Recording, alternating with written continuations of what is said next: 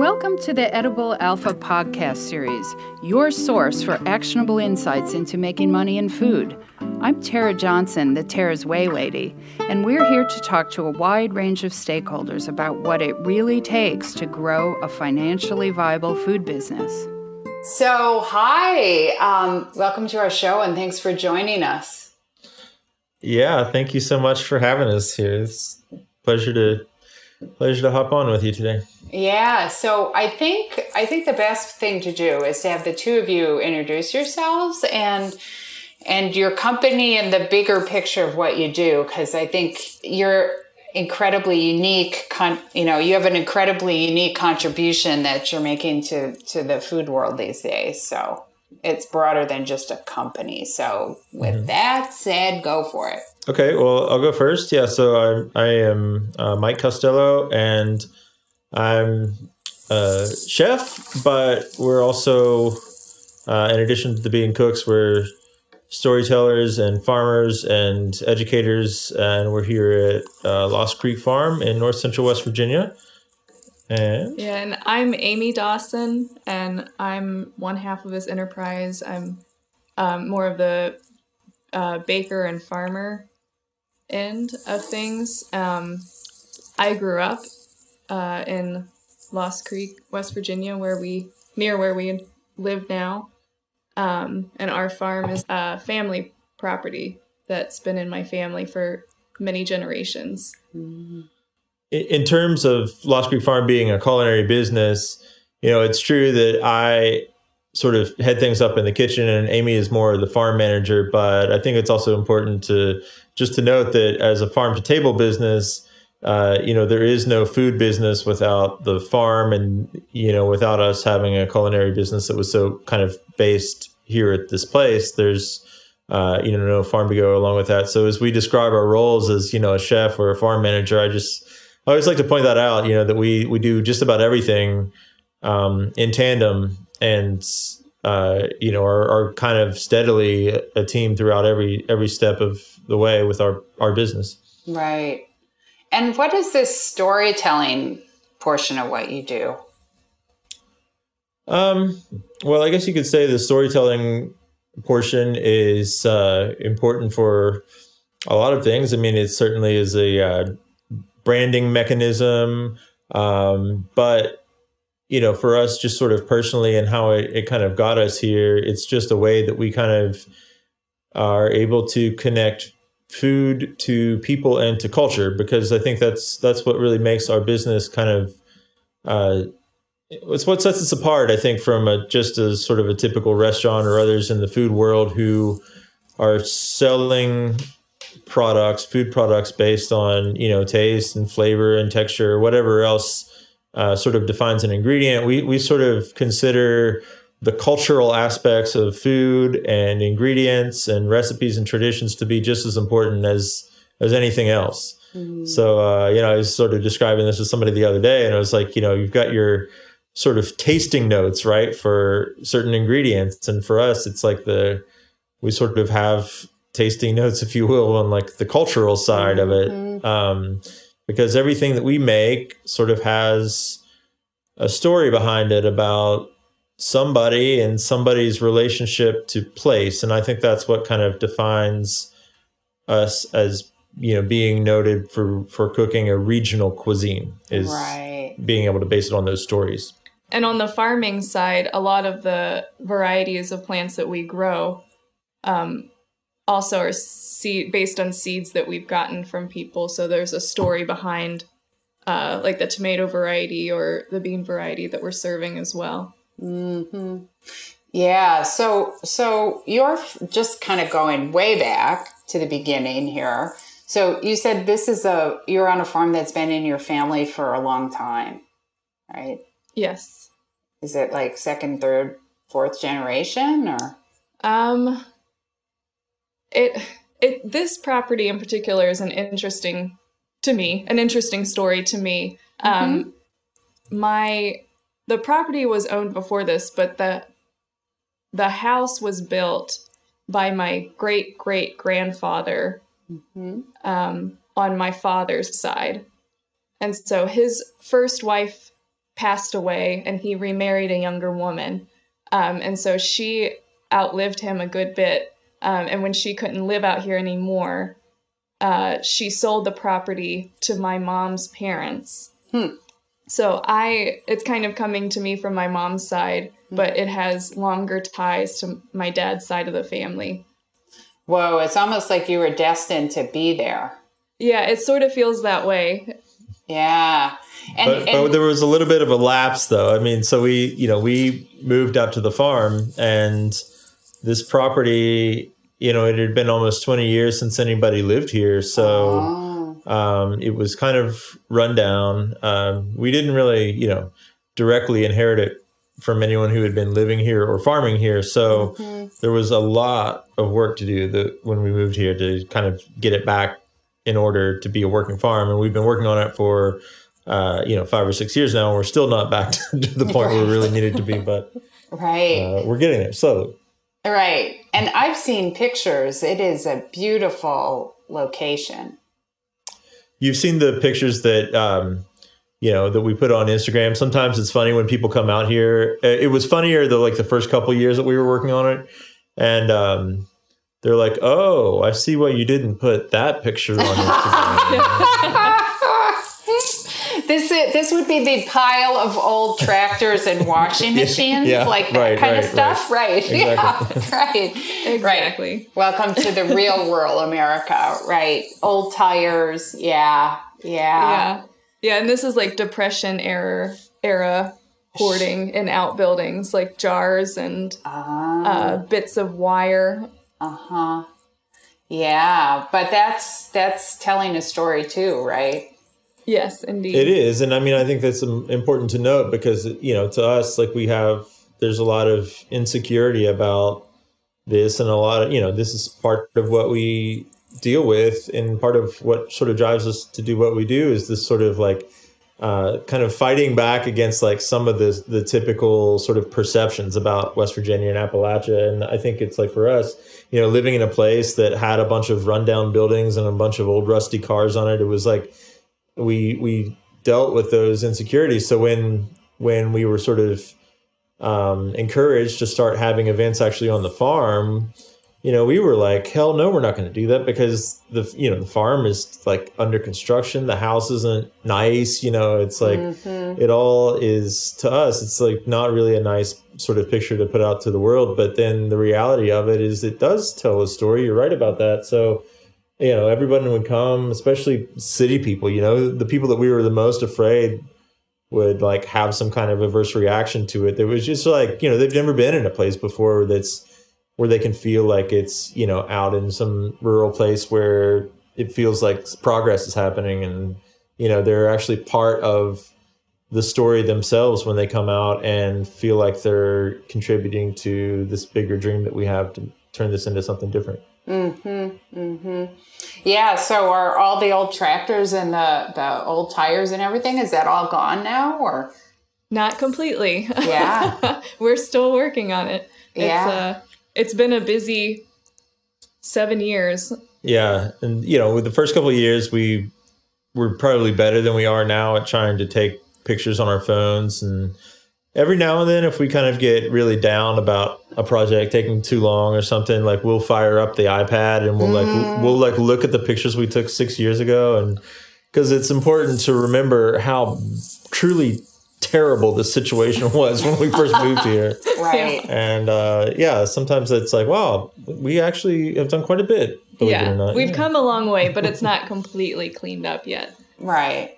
Well, and there's something authentic, as you're kind of indicating, there's something valuable about the authenticity of it, you know? Like a lot of the going to the farm, far, for farm to table dinners, which I love to do, um, but it feels a bit like Disneyland, right? Because I know that farms don't look like this. Right. mm-hmm Yeah.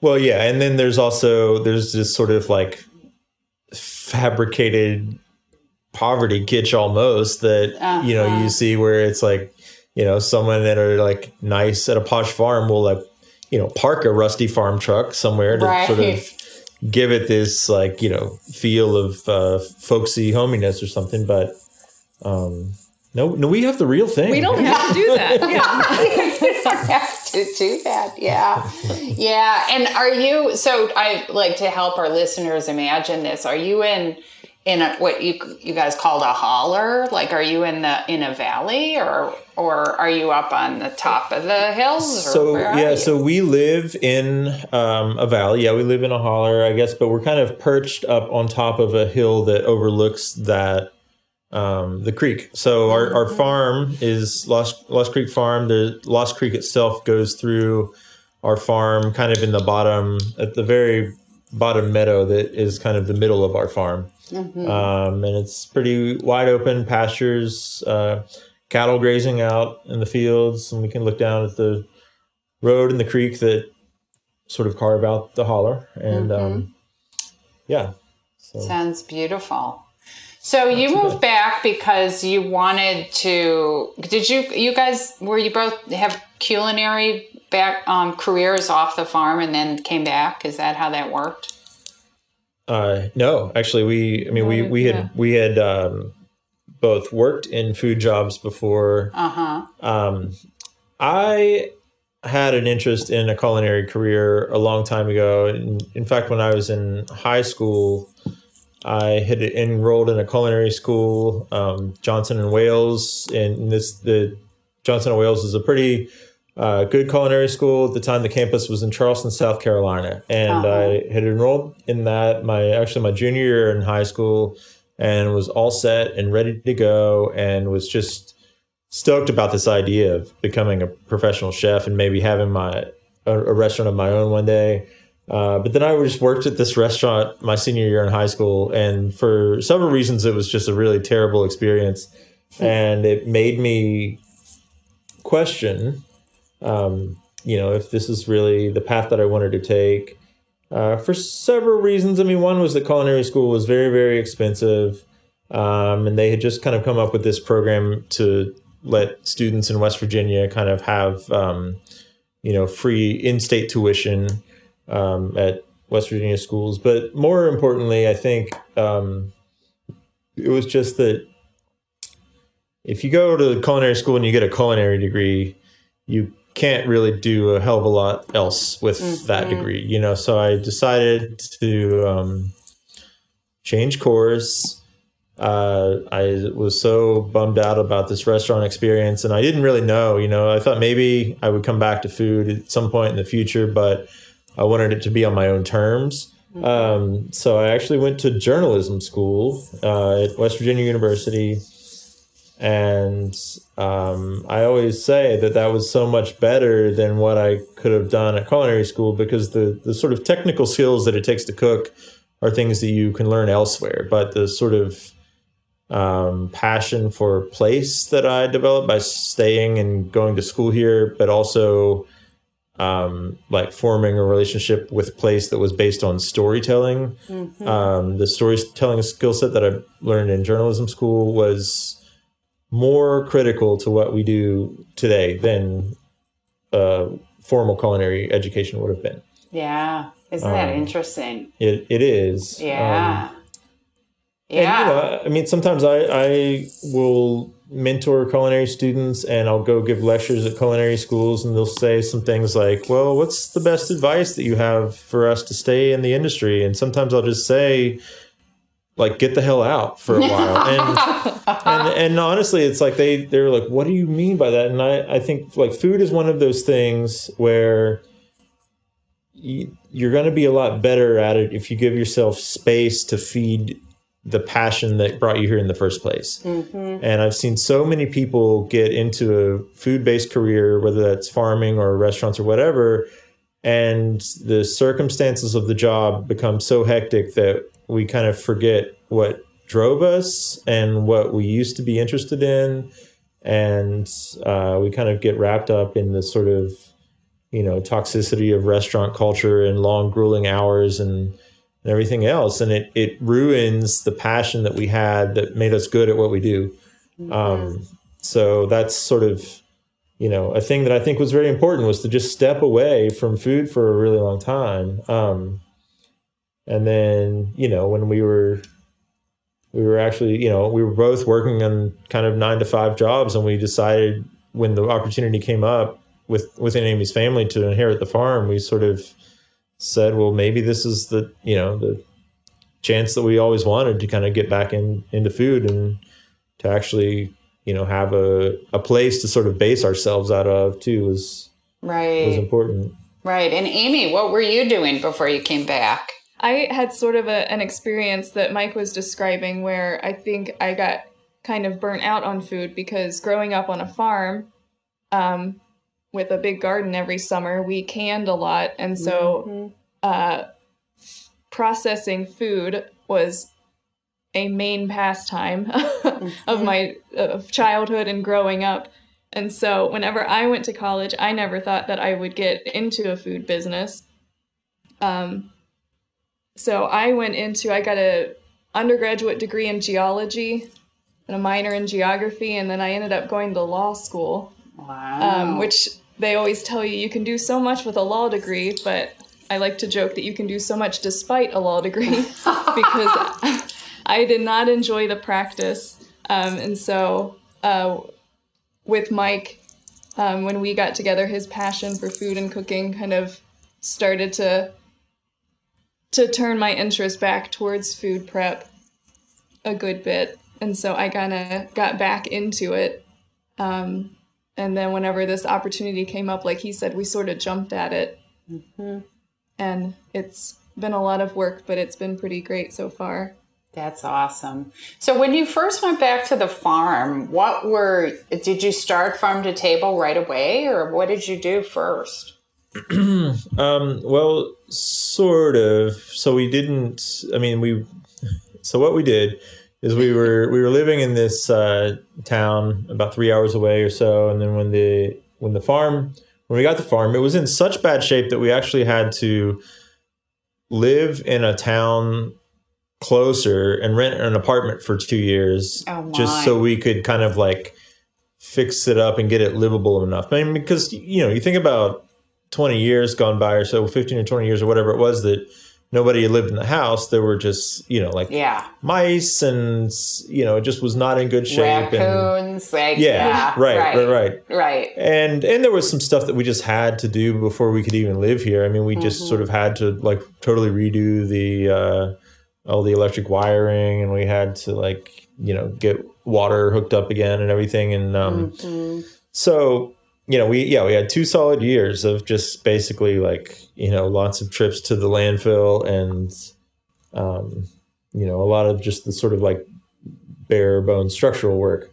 But uh, in the meantime, when we did live in the apartment, we did start uh, kind of a little bit of a side hustle, doing sort of uh, guest chef nights and pop up dinners uh, and we started to market ourselves as Lost Creek Farm, actually, uh, even before we, you know, we lived out here because we were, we weren't really like sourcing anything from the farm yet, but it was part of the branding scheme for us kind of early on because we knew we had a little bit of a longer, longer term goal was to be out here doing things. So we, yeah, we started marketing ourselves as Lost Creek Farm, and we did a few kind of fun. Just just pretty informal dinners at first, just around and um and then uh yeah, I mean once we did move out to the farm, we kind of really upped our game um, in terms of being able to say that we were doing a farm to table uh, initiative with ingredients actually sourced from the farm. You know, I mean, be, mm-hmm. living here made it such that we could uh, grow things in the garden. We could do more foraging here and and truly have like a Lost Creek farm farm to table experience. And uh, and is the food that you cook um, traditional Appalachian food, or how does that work? Um, that's a good question, and there's not really a great answer for that. I mean, but there so there are a few sort of different um, approaches to what kind of defines both traditional cuisine and Appalachian cuisine. Right. Um, so, I mean, well, I think what we say most of the times it's sort of the food that we cook is heavily influenced by Appalachian traditions. I mean, there's a lot of stuff that we make that, you know, wouldn't really be considered traditional by any stretch of the imagination. Um, but it's influenced by certain traditions. Um, so I'll give you an example of that. Is there's this big root vegetable that used to be grown by a lot of people here called the Hanover turnip, and uh, the Hanover turnip. Uh, we were, we, it's great. We were just we were editing a podcast segment about the Hanover turnip earlier today. So it's like this big, gnarly thing that, though it's called a turnip, it's kind of closer in size to a um, sorry a rutabaga, and um, it's really gnarly. So the old newspapers, we found some old newspapers. One of them sort of says that it's like, uh, you know, it's like 15 pounds and the roots look like the tentacles of an octopus. And then there's another one that's like, yeah, it's like the size of a child's head. And so, you know, we have this farmer that we work with and he's really into these Hanovers and he's into like bringing them back. He grows them from these heirloom seeds from his wife's family. And, uh-huh. and the way they used to eat them is they would make these Hanovers, they would boil them and they would eat them with cornbread and bacon drippings. Mm-hmm. Okay. So, like, Yeah. we took that Hanover, that root vegetable, and we made the mash that they typically make of it, but we turned that mash into an ice cream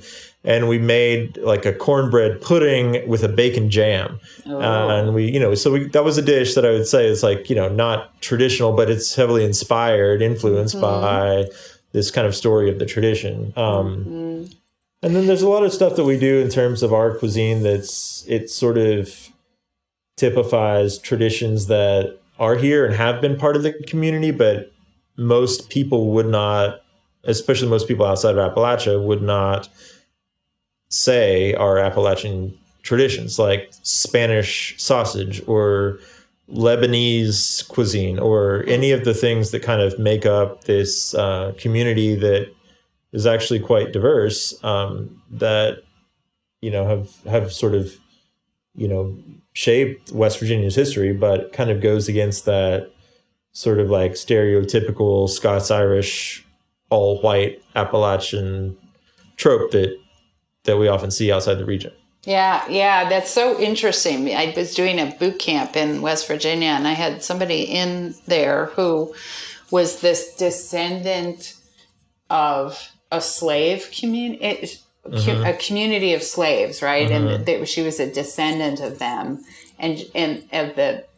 And she said, you know, people don't don't even realize that there were black people in Appalachia, right? Right, Like, like right. they have no idea. Uh-huh. Never mind Lebanese people, right? Right, right. So, so you're bringing forth all these tra- traditions.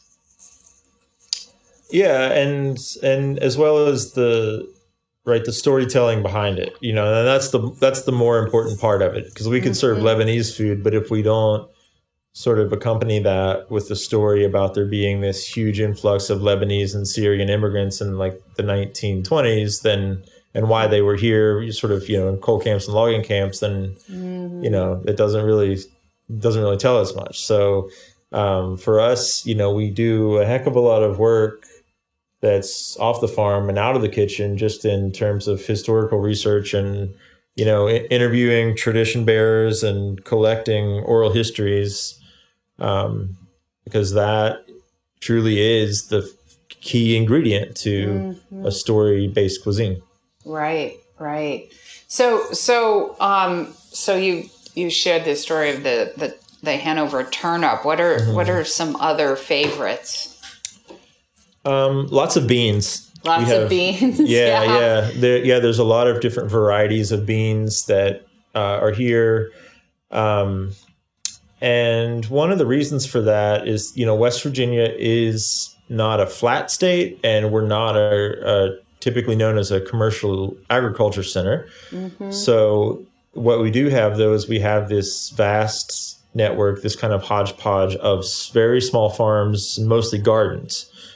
So what that that is very conducive to people stewarding lots of different kinds of vegetables. You know, so there's like a lot of isolation, geographic isolation, and and that makes it so that you know you have like a lot more diversity in seeds here than you do in other places where there's a lot of kind of monoculture and um, you know a lot more sort of like big farming operations than than what we have here. So people love their um, you know individual varieties of beans that have been passed down through the generations. The same for tomatoes, I would say. Yeah, tomatoes, corn varieties. Corn, right?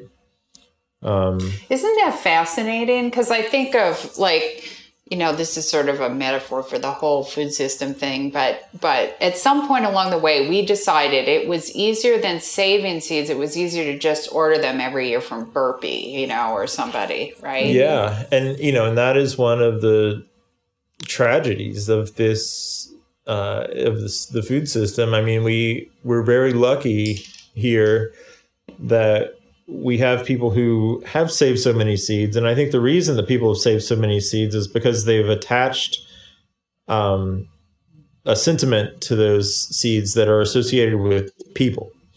Um, and that's that's what's driven them to save the seeds. I mean, it goes back to what we were saying about storytelling because there was a time, like right after World War II, when we started to really industrialize the agriculture system and really tried to sell people who had been longtime farmers on this idea that we have this new kind of like industrial, like very chemical based method of agriculture.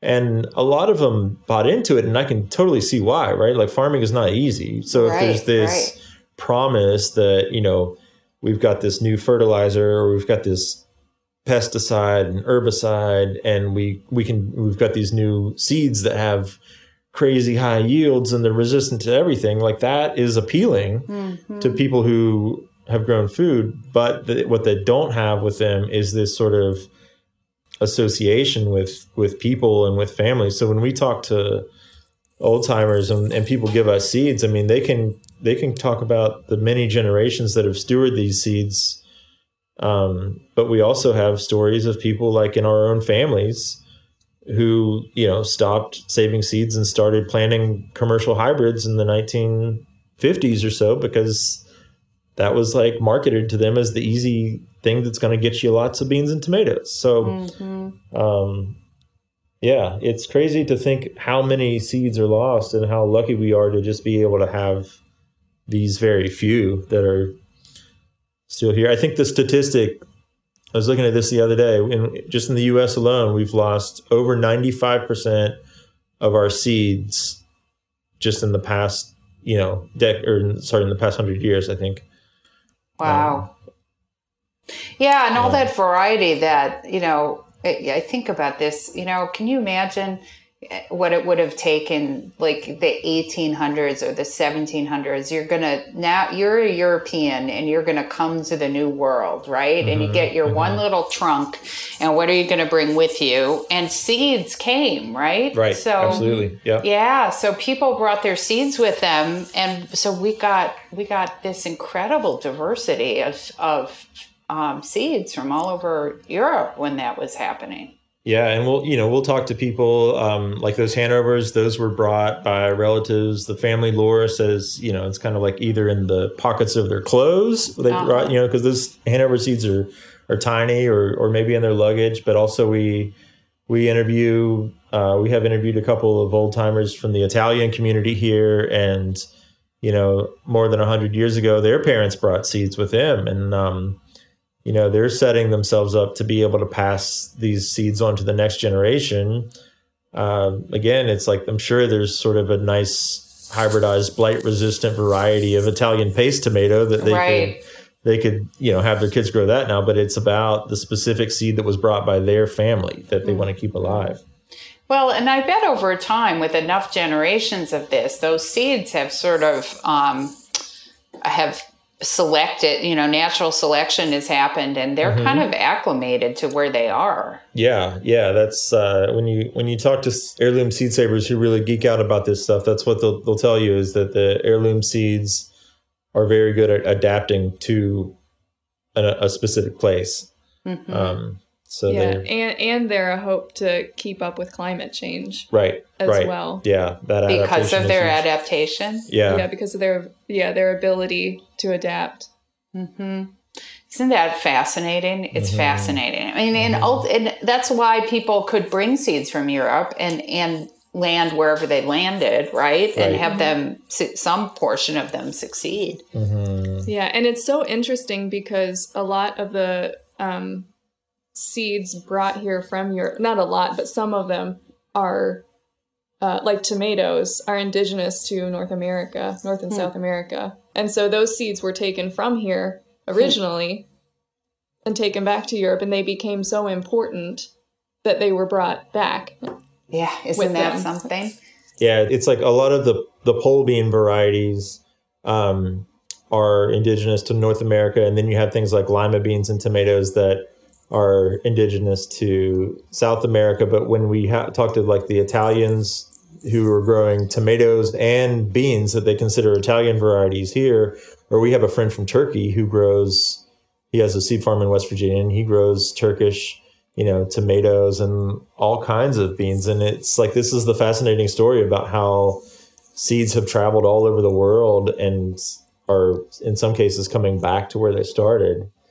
Um, and it's it is cool because you know in in each of those seeds, it's like you you hold a seed in your hand and there is just like so much history in that one seed about um, people interacting with each other and forging new connections and and ultimately building community together to you know pass along the seed but also the sort of knowledge it takes to grow the seed and to turn it into something delicious and um, it's that kind of you know cultural exchange that we kind of hope to keep fostering through some of this work and through kind of exposing some of these stories Right. Well, and just people and memories, right? hmm Yeah, definitely.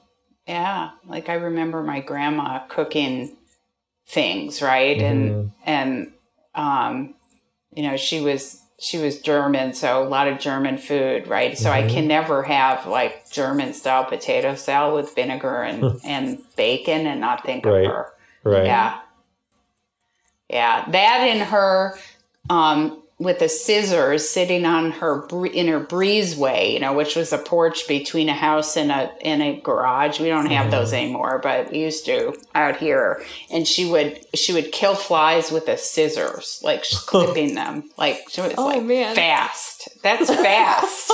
That's really fast. That's Yeah. really fast. Yeah, she was say I've amazing. heard of that before. Yeah, no, crazy. um, crazy. Yeah. So, so you started, I mean, did you start with this whole, you know, storytelling thing right from the beginning when you started cooking for people? Is that just like, it, No, it started I mean, together or is it evolved? I think I think a little bit of it was, uh, you know, there was a little bit of that kind of harmony there because just our our interest in in both the food and storytelling. But I think we, you know, at first we um, were sort of, you know, seeing ourselves more as just kind of cooks and we didn't necessarily think about the stories quite as much but then um, what kind of happened around the same time as us getting started is there was this whole sort of like national um, i don't even know what to call it. It was just interesting. It was kind of a media phenomenon i guess of um,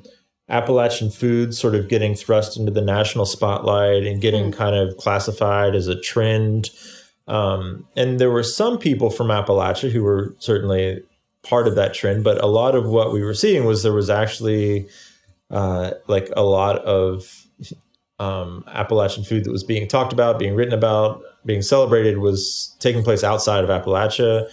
Um, you know, in places like New York City or DC or or wherever. And um, you know, a lot of times we would see lists in magazines that would be like, oh yeah, the you know the top ten trendiest foods of 2016, and uh, Appalachian food would be in there. But what they would sort of consider Appalachian food would be, um, you know, basically a very simplistic version of what we would consider Appalachian food. You know, it kind of it fits the stereotype right. and it's like you know heavy greasy food that these people eat. In fact one of the funniest things i remember there was a i can't remember which magazine this was in but there was like a top 10 trend trendy foods list to watch. And i I forget what the year was but it, it was like um you know the top 10 trendiest foods are you know like cooking over a fire like heirloom vegetables and um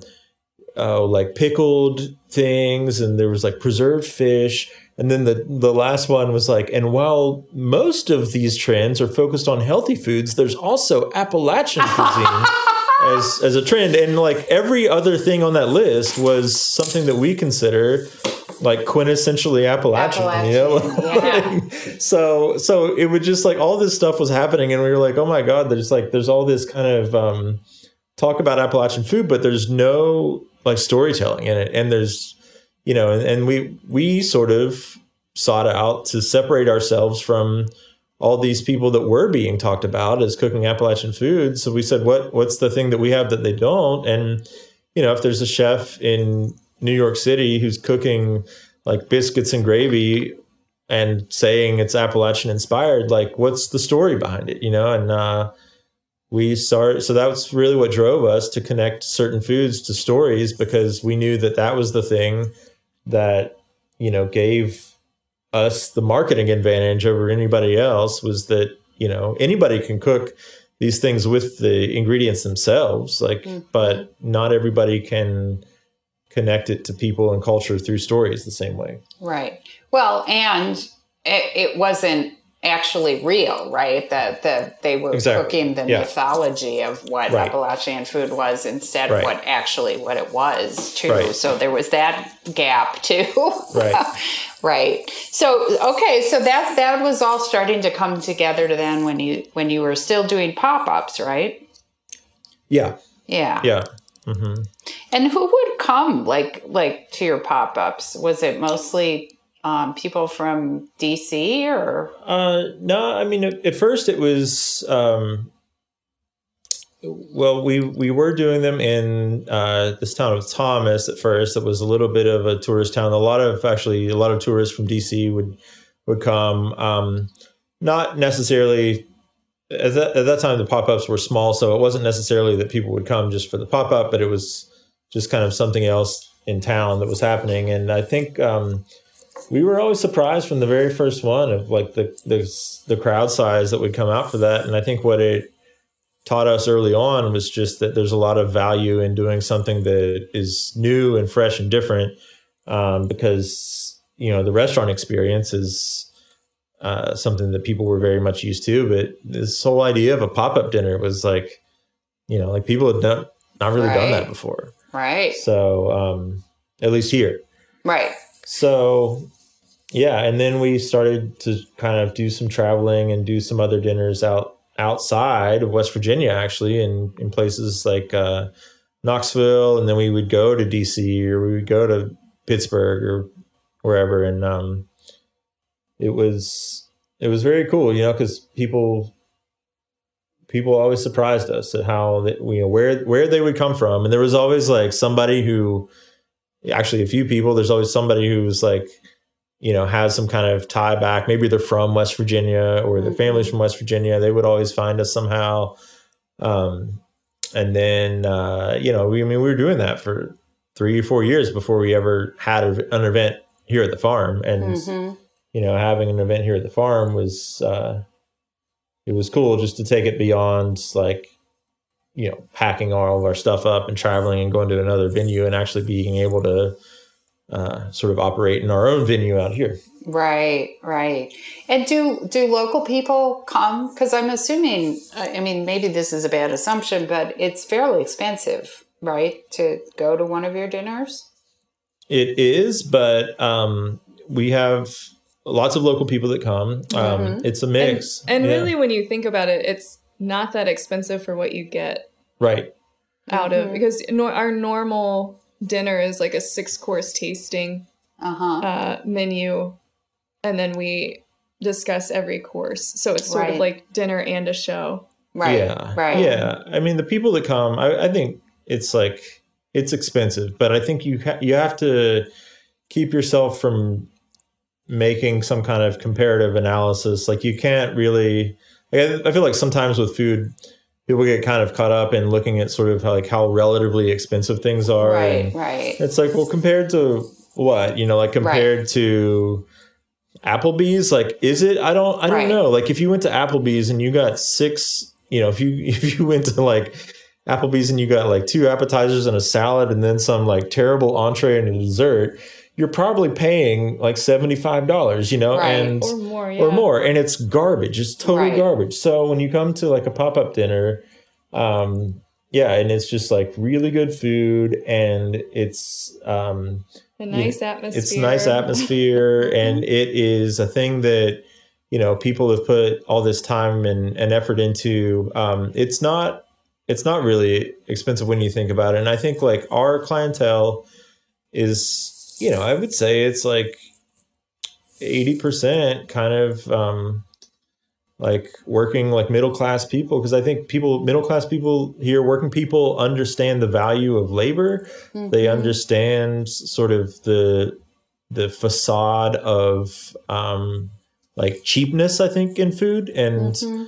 understand that uh you know there's a there's a thing about it that's almost like it's almost like the people who would save up for a concert otherwise Right, right? right. Nobody would have like if you're like really into a band, it's like like nothing these days to pay, you know, like 75 bucks to go to the arena and like Right. see your favorite band play. But you know, if people are kind of into food, like we are, we're we're it's more like an entertainment experience almost Sure. than, than like a dining experience. Yeah. So Right. But we have a good mix of local and um, out of state people who come Mhm. yeah. to our dinners. So Mhm. it's I mean, I would mix. assume that there's it, it would be a source of pride for local people to see what you do with with Appalachian food.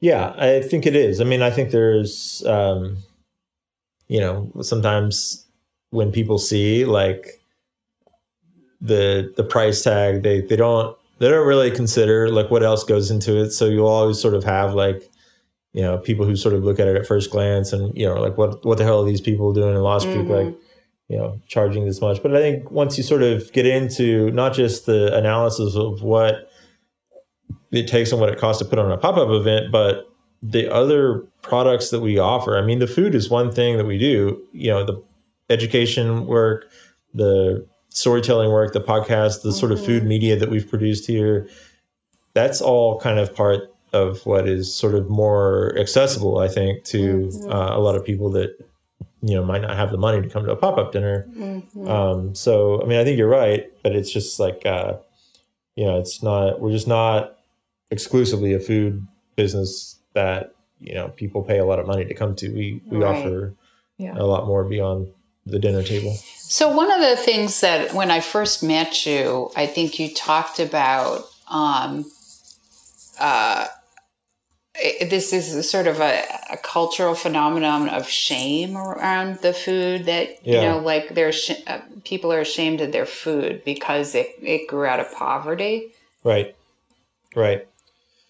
Um, yeah, I mean, this is something that uh, Appalachia has dealt with uh, for a long time. Um, goes hand in hand with the sort of like rise of extractive industry and capitalism. It's actually, you know, it's a tactic of the extractive industry to sort- of keep the people who live in that place from feeling like they can control their own destiny. And one way that they've done that is to sort of, you know, not just create the conditions of poverty, but to create uh, stigma around those conditions. So, Yeah, Um, and a, a mindset of like not being good enough, not having like needing to work for somebody else Right, because right, what right, you right. have isn't good enough. yeah, yeah. So that, yeah, right. So that that idea that you know people are shamed because of their own existence, feeling like the only way that anything is going to get better is if a big company comes in, gives them something that they don't already have.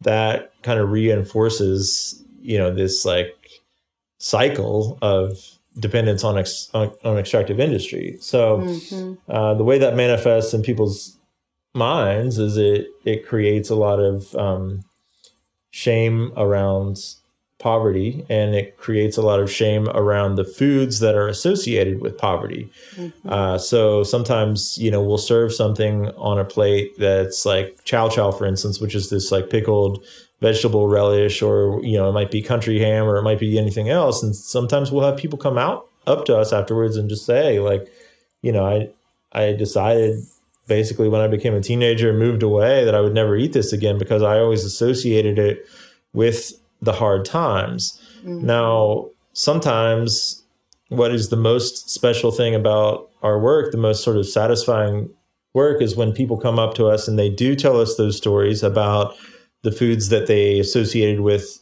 um, poverty and they had said they would never eat it again. But we put it on a plate and it's sort of the first time that they had thought about it in a way that makes them proud to go back and not just eat it but to like maybe make it themselves and to uh, to really kind of own the narrative around it. And i think the important consideration here is that through the storytelling we try to make it very clear that poverty is not the thing that you know we should be ashamed of. Like there's no there's no shame in poverty especially when it's like the the the conditions of um extractive industry and like capitalism that got people in these situations right? Like Right. like we, they've been taught that it's their fault. It's like Right. a personal failing that they're poor right? But but for us it's like we use the storytelling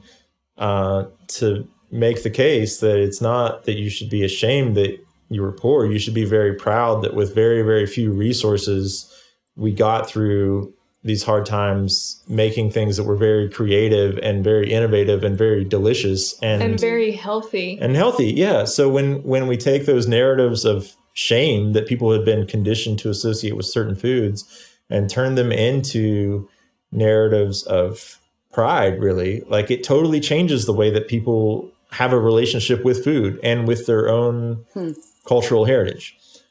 Um, so that has been important work because you cannot establish like a place based and a cultural based food system if people are ashamed of the food that they associate with their family and their culture of place. Right, right. Because Um, they'll never go back to that food otherwise. Right, right. Yeah. And you know, and we see this like you, you see the lingering effects of this uh, in things like the way that the West Virginia the Department of Tourism does marketing, for instance. You know, mm-hmm. it's like they have a website that says like the top five dishes in West Virginia, and it's all it's all like seafood.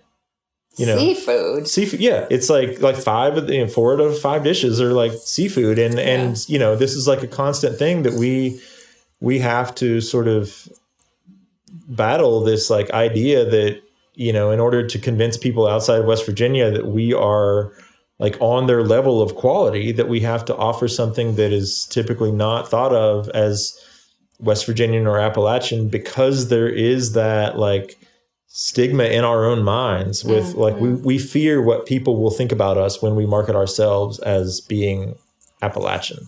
Right.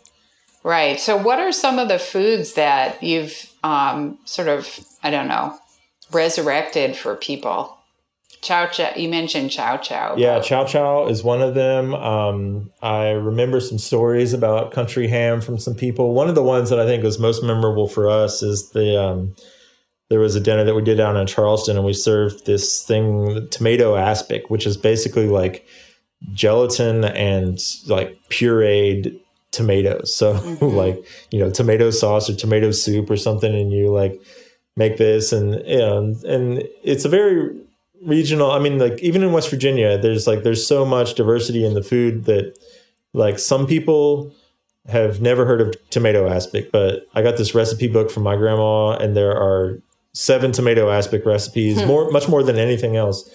But um, you know, so this is like a food that I think the way I like to think of people eating tomato aspic is that in the wintertime, you know, you can like recreate the flavors of summer. So you would take preserved tomatoes and um, puree them, right, or have a tomato sauce that you can. Then you cook that up with some gelatin and maybe like I, I think it's cool, like put it in a sort of like cylinder thing or kind of cut it into discs and then it's almost i mean it's as close as you can kind of get to having a slice of fresh tomato from your garden Mm, yeah. in in the wintertime um, but for a lot of people, this is a symbol of hard times, right? And poverty. Right. So we had there were like three people that were like in tears at this one dinner Oh. because they were talking about this stigma that lived on in their in their families and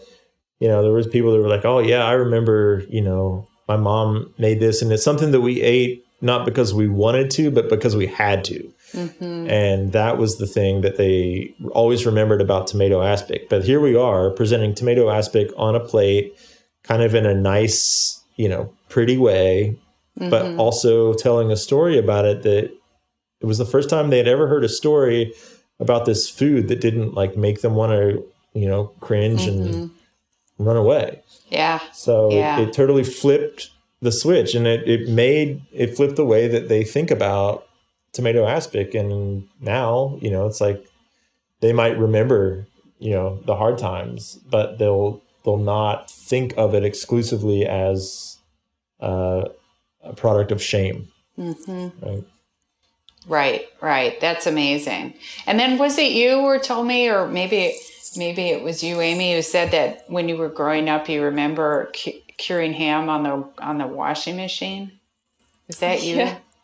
Yeah, that was me. Uh, in the wintertime, my mom would go get a ham and like that was cured from that Right, okay. outbuilding Yeah. and bring it in and um she would yeah, she would keep it on the dryer.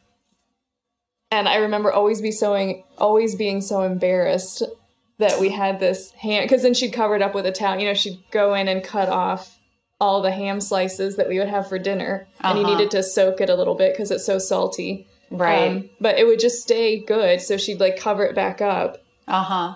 And but I do remember just having that ham on the dryer. But but now I think how awesome it is that you don't need a refrigerator to save meat. You Right. can just cure it. Yeah, and actually, I mean, this is this is important. The the ham story is so important for our business because we went to Spain.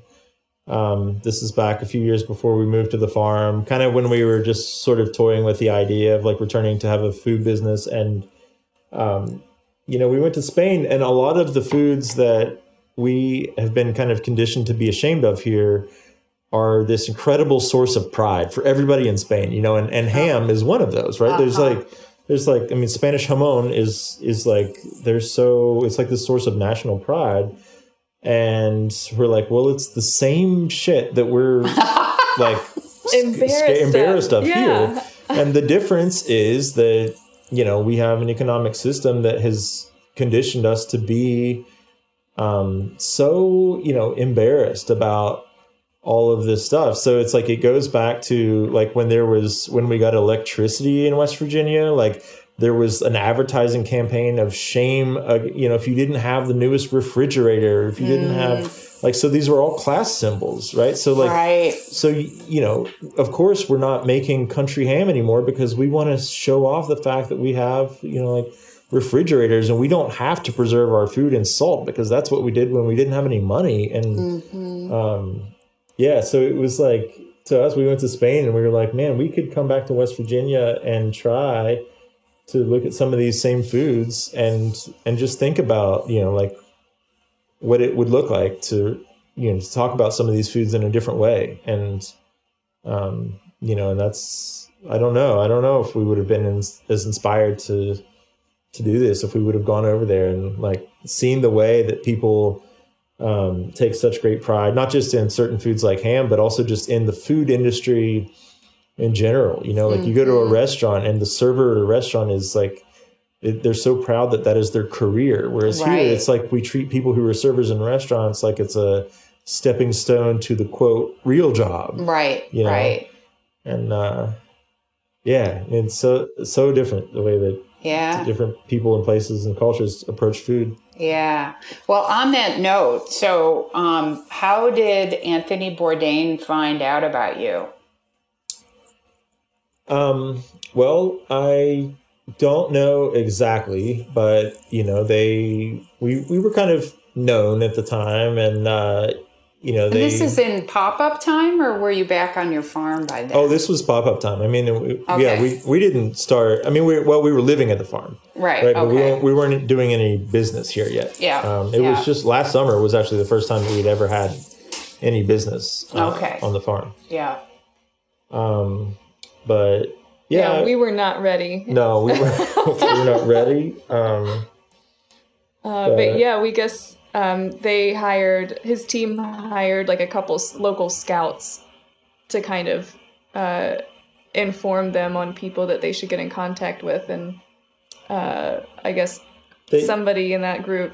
yeah, they they told us that they had heard about us from a lot of different people, and Hmm. uh, so it just you know, I mean, it it made some sense, um, but it was it was funny. I mean, it was like like what I was telling you about before with the uh, division of tourism marketing seafood places. Like there were you know there were people who were like they had had restaurants for thirty years, you know, like a you know French bistro or something, and. Uh, Right. they're like, right. well, why didn't he come to me? My restaurant's been around for longer. And it's like, why the hell would you come to West Right. Virginia?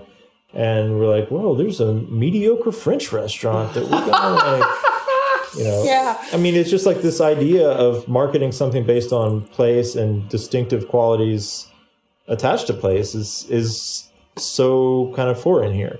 Right. Um, well, and and but and then the connection with culture was so Yeah. much a part of that show, about Right, of his right, show, right? right. Yeah. Mhm. Yeah.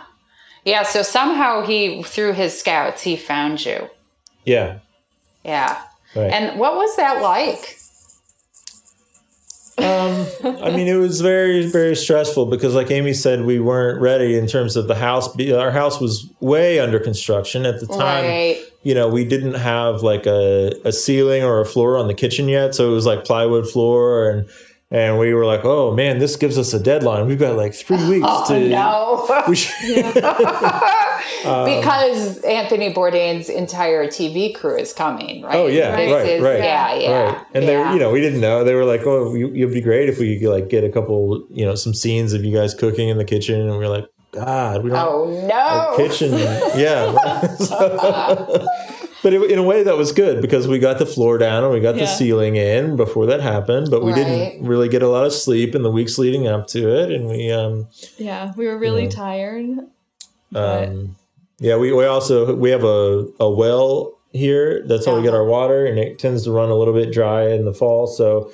Um, you know, his TV crew was big. We had a lot of guests. We had, you know, a lot of people using our water, and we ran out of water at like two in the afternoon. Oh no. so yeah, they actually had to have one of their people drive in to the nearest town and get like you know hundred gallon jugs of water, which oh we no. we still have some of those in our basement that we keep as souvenirs. Uh, That is a, a so so he comes with a crew, or he came with a crew. oh yeah, I mean they show up. The he, the crew is probably like what twelve people or so. Yeah. They you know some of them show up at seven in the morning. Uh huh. Six thirty. Yeah, right? six thirty. They wanted to get the yeah, sunrise. Yeah, get the Of sunrise course. shots, and they they hang around all day, and then you know, and uh, Tony shows up at like four thirty or so, and uh, Mhm. you know, we have dinner at six thirty, and he stays for a few hours, and then the crew's here for a few more hours. and, hmm um, So that's a long day. So so Yeah. uh, what did you talk about?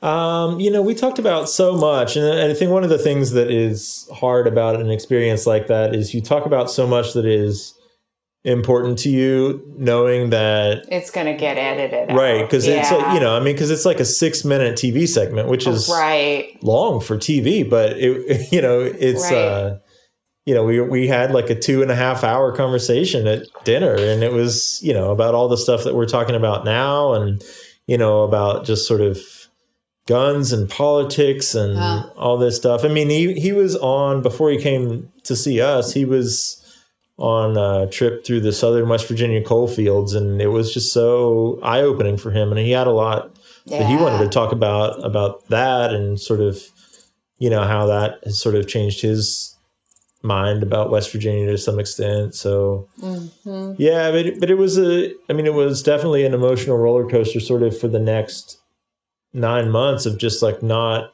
knowing what how it was going to be edited or what was going Right. to be Right.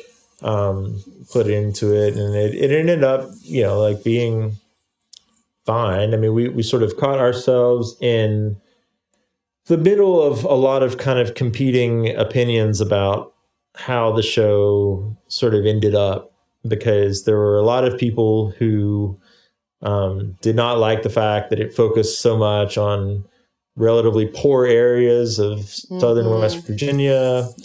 Um, but you know, we really felt that you know when you listen to those people who were portrayed in those areas of the state, uh, that it was the first time that they felt that anybody came here from national media and really let them kind of tell a story that humanized them because they were so used to national media showing up and having it just sort of reinforce the stereotype and, Right. um, and that was important and i think like a lot of it was just that just like we, we we've been talking about a lot of the reactions to that show were from people who are they have these deep insecurities about class and poverty and they they did not want to have a show that um, sort of made people seem like they were poor right? They didn't want to be associated with poor people. So Right. um, yeah, it was like it was not it was not necessarily fun to be like on the receiving end of a lot of like complaints that people had about Yeah. how West Oh. Virginia was Yeah. was portrayed. But we we liked it. I mean, we we were we loved connecting with people in the southern West Virginia coal fields and hearing from them about Yeah. Yeah, isn't that interesting? I mean, um, and and then then it was also, it, it, I mean, your episode show aired not, I, I don't know, it was one of the last shows, right?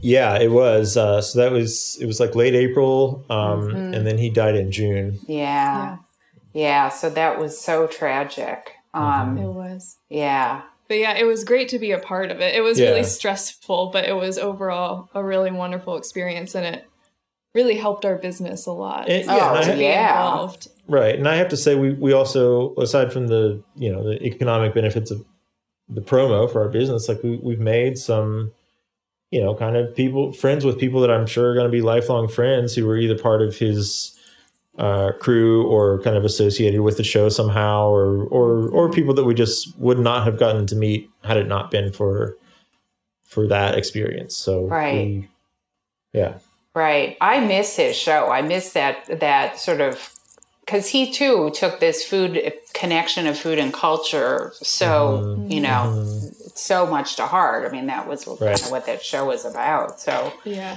Yeah. He's such a great storyteller. he is a great storyteller. Yeah.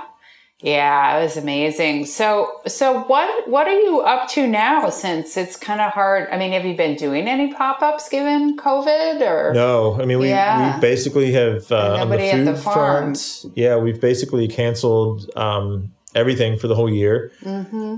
Um, we, yeah, it's been. I mean, it's been a rough year actually. Going back to last October, um, we had this just unfortunate kind of string of um, health issues. Like my my mom got cancer, and my dad had a massive heart attack, both like within the span of a couple weeks, and Oh no! and we we had Yeah. to we had to cancel the rest of our events from October on last year. Mhm. Uh, so we already had kind of a lot to make up, and then you know we were very excited about going into this year.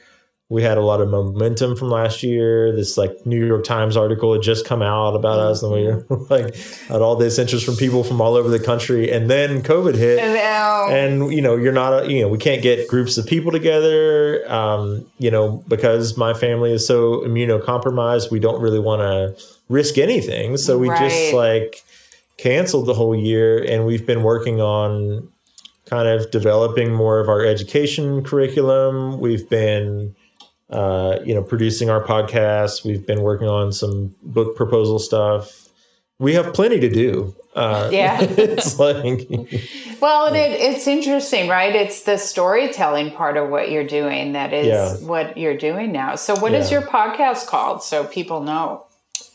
Uh, yeah, so the podcast is called the Pickle Shelf Radio Hour, and it is not a podcast like this. It's more kind of long form narrative journalism style uh, storytelling. Um, it's a storytelling podcast. Uh, was actually started with uh, me and a friend of ours who was also a journalist at the time. He was living in Washington D.C. and he's he's originally from Poland, um, so he was covering Appalachia, and we sort of started this whole project um, to kind of be uh, mostly about Appalachian food, but kind of um, framed in some way with uh, two journalists from very different backgrounds. Um, but then when we kind of started producing the podcast, he had another job offer, took that. So he's kind of remained part of the podcast, but it's mostly been uh, Lost Creek Farm podcast, and uh, so it's it is very driven by the people in our community, um, and you know the people that we get to meet through our work, telling stories about food traditions, about seed saving. Actually, the episode that we're producing now is about seed saving, and mm-hmm. will probably be released sometime next week. Um, the thing about this long form storytelling is it takes a hell of a lot of time to piece together and to edit and oh right um, yeah Forever. yeah forever so we so long you know we we don't it's just the two of us you know if you listen to one of these shows like if you listen to this american life or something you listen right. to the end they they like read off 25 names of people who produced the show right but for right for it to be like the two of us we we put one out every every two months and uh-huh. um, you know but it's almost like an oral book, right? Which is yeah. so appropriate right. for right. Appalachia, right? Like yeah. there's something really, really right about this. Mm-hmm. Yeah. Yeah. Yeah, because storytelling is a part of your culture. Mm-hmm. Yeah, and it's you know, like I was saying earlier, it's important for us because you know we we want to offer things to the community that's not just the opportunity to come to mm-hmm. like you know an eighty dollar pop up dinner. Right, right, right. So it's nice to to be able to put something out that everyone can listen to and participate in. That's awesome. So hopefully, dinners at the farm will come back next year. Yeah, that's yeah, yeah. Hopefully, I mean, um, it's it's funny the timing of COVID because this time last year we were talking to people like you about how to get a, a kitchen built and how right, to you know get right. a brick get and mortar facility, facility. But, yeah. but this year it's it's an odd uh, you know very awkward sort of silver lining to grapple with is this fact that we did not actually have uh, any of the infrastructure Seriously, together. Seriously, right? Yeah. You know, how the hell would we be making mortgage payments on a uh, right on a, on an addition yeah, with a yeah. commercial kitchen? Yeah, no, there's there's the timing was good for you. And and honestly, just all of the all of the content you're developing will be mm-hmm. really good. I mean, mm-hmm. it, what you do is so thoughtful and so unique in the the approach that you're taking that um, you know, I, I, I mean, you were getting people who were signing up from dinners from all over the country, right? Like people were going to uh, come to Appalachia just to have oh, dinner yeah. with you. I yeah. mean, just for just for this year alone, we had people from 13 different states yeah. signed up, you know, to come here for a dinner, and that's that is a huge shift from the traditional model of how food has like served tourism in West Virginia. We we've traditionally looked at at food as this very utilitarian thing that somebody just sort of needs to experience if they come here for something else, right? It's like people right. come, come, here for whitewater rafting or mm-hmm. for something, and then they're going to need to eat while they're here. But right. this is like food tourism where people are coming to West Virginia because of us. Right. And while they're here, they're going to go whitewater rafting or they're going to do the other yeah. thing, but but it's the food that is actually drawing them here as opposed to the other way around, which is how we've always approached to- food and tourism. Yeah, that's fascinating. It yeah, is. it's just fascinating. Well, and you know, I do know a couple of um, farm to table restaurants on farms here mm-hmm. um, that have um, have been open this summer, um, yeah. and they've and it's been outdoors. I mean, right. you know, really social distance and really outdoors and they're and they're really not making money at it, but they, you know, but people have been coming. It's kind of like, you know, the the explosion of people buying meat directly from farms. It's mm. like people this there's something about this COVID thing that is driving people to want to have a connection back to their farm. Oh yeah. I mean, I and I feel it. Like I, you know, I, I want to go to a restaurant. I want to go to a bar. I want to, I want to Right. do like all of the things. So I, I mean, we have people who contact us all the time, and they're like, you know, are you having dinners? I really want to come to a dinner, and and we can sense that people just want to like get out and do something, and this is like a mm-hmm. perfect environment. But there's there's so much risk. I mean, like West Virginia is leading the country right now in the transmission rate, and Oh, no. you know we're just in a vulnerable spot, and it would be. I think I don't think we would make money at it either. So it's just for us. We just decided lay low and Yeah, and Better- also another issue for us is that we don't. Um, those farms probably have a commercial kitchen on site, Right. and we don't. So we would still have to go in and rent a kitchen and prepare the food off site and bring it in. So it's just a lot of extra work for us Right. Right. to make it yeah. happen. Yeah, here. no, and those are places who did the build out of the kitchen and now are looking at having to pay the mortgage, right? Yeah. Yeah. So, yeah. Yeah, but you guys, it gives you the opportunity to be the storytellers for a while. Um, and I can't wait to listen to your podcast. This is going to be such fun. yeah, yeah. It'll, it'll, I'm excited to hear what you think about it. Yeah, Yeah. we want feedback. Awesome. Awesome. Is there, we've covered so much ground. Is there anything that we haven't talked about? I think for us, one the, one of the things that has come out of COVID is that people come to us looking not just for stories, but for you know, kind of instruction. Um, you know, they want to learn about where the food comes from, and we've always sort of approached our business as being kind of multifaceted in terms of um, being like you know having a, a retail or not retail, but sort of like food you know culinary experience driven thing and then having an educational aspect of it. But i think you know with covid seeing that this has really increased everyone's appetite for the education component of our work i, I think when we do move forward and and think about things like building a facility um, it's even more important than it was before that we build the facility and approach all of our infrastructure and all of our business in a way that um, you know emphasizes the education component of it so it's like we're building a classroom just as much as we are Yeah. a dining space Yeah, that makes total sense. Yeah, because yeah, especially if people are going to come for a long t- from a long way away. hmm They may just want to do more than just dinner. right Yeah. Yeah, Right. yeah, amazing. Well, you guys keep doing the awesome work you're doing, um, and we'll we'll ch- we'll check back. sounds good Okay, sounds good. Thanks so much, Tera. yeah thanks for Oh, having you're us welcome. Thanks for listening. You can get more podcasts by subscribing on iTunes or your favorite podcast app. And you can learn more about Edible Alpha by visiting our website at ediblealpha.org.